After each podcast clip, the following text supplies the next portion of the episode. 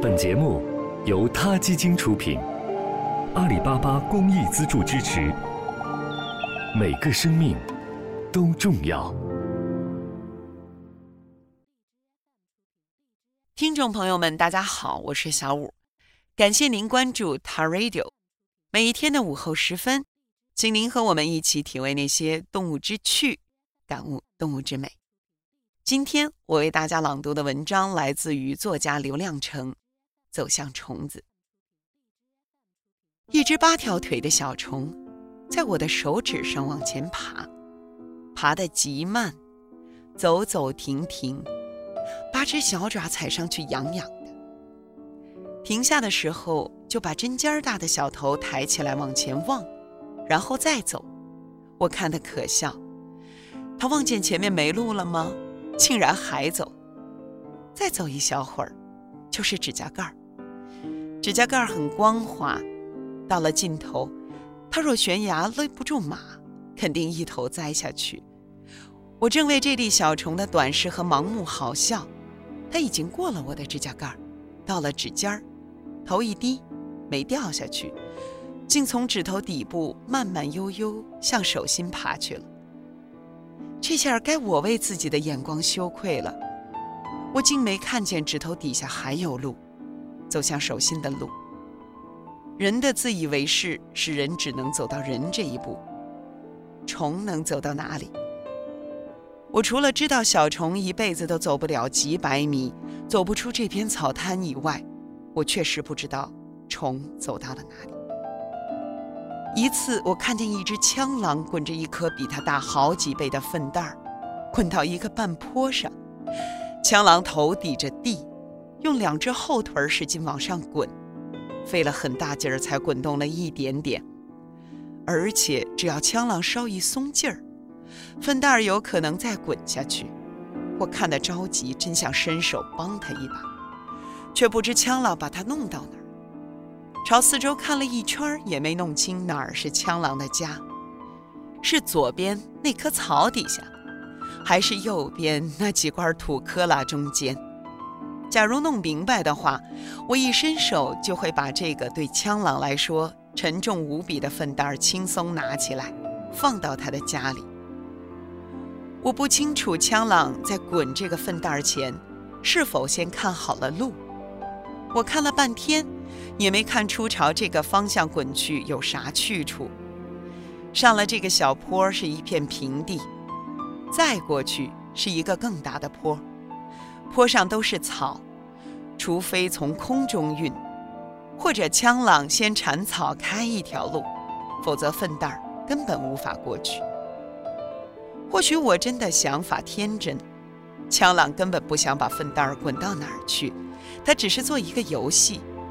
用后腿把粪袋滚到坡顶上，然后他转过身，绕到另一边用两只前爪猛一推，粪袋咕噜噜地滚下去。他要看看能滚多远，以此来断定是后腿劲儿大还是前腿劲儿大。谁知道？反正我没搞清楚，还是少管闲事儿。我已经有过教训。那次是一只蚂蚁。背着一条至少比它大二十倍的干虫，被一个土块挡住。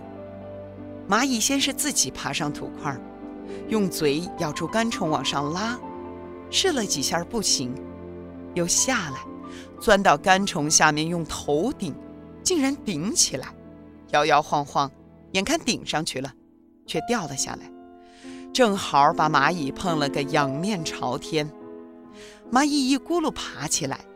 想都没想，又换了种姿势，像那只枪狼那样头顶着地，用后腿往上举，结果还是一样。但他一刻不停，动作越来越快，也越来越没效果。我猜想那只蚂蚁一定是急于把干虫搬回洞去，洞里有多少孤老寡小在等着这条虫呢？我要能帮帮它多好，或者。要是再有一只蚂蚁帮忙，不就好办多了？正好附近有一只闲转的蚂蚁，我抓住它，放在那个土块上。我想让它站在上面往上拉，下面的蚂蚁正挤命往上顶呢。一拉一顶，不就上去了吗？可这只蚂蚁不愿帮忙，我一放下，它便跳下土块跑了。我又把它抓回来，这次是放在那只忙碌的蚂蚁的旁边。我想是我强迫它帮忙，它生气了。先让两只蚂蚁见见面，商量商量。那只或许会求这只帮忙。这只先说忙没时间，那只说不白忙，过后给你一条虫腿儿。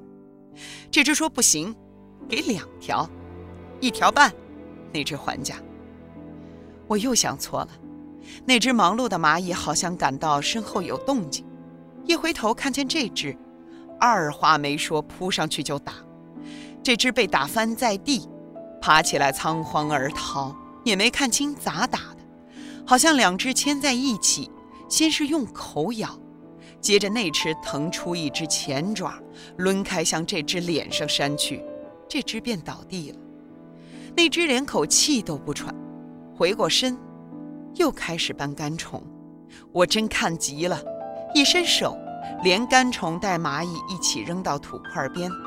我想蚂蚁肯定会感激这个天降的帮忙，没想到它生气了，一口咬住干虫，拼命使着劲儿，硬要把它再搬到土块那边去。我又搞错了，也许蚂蚁只是想试试自己能不能把一条干虫搬过土块，我却认为它要搬回家去。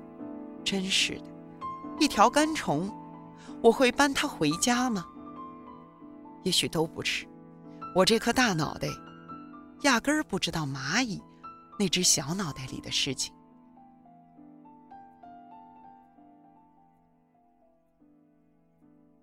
好了，今天的 radio 就到这里了，希望各位喜欢。有什么想说的话，大家可以踊跃给我们留言。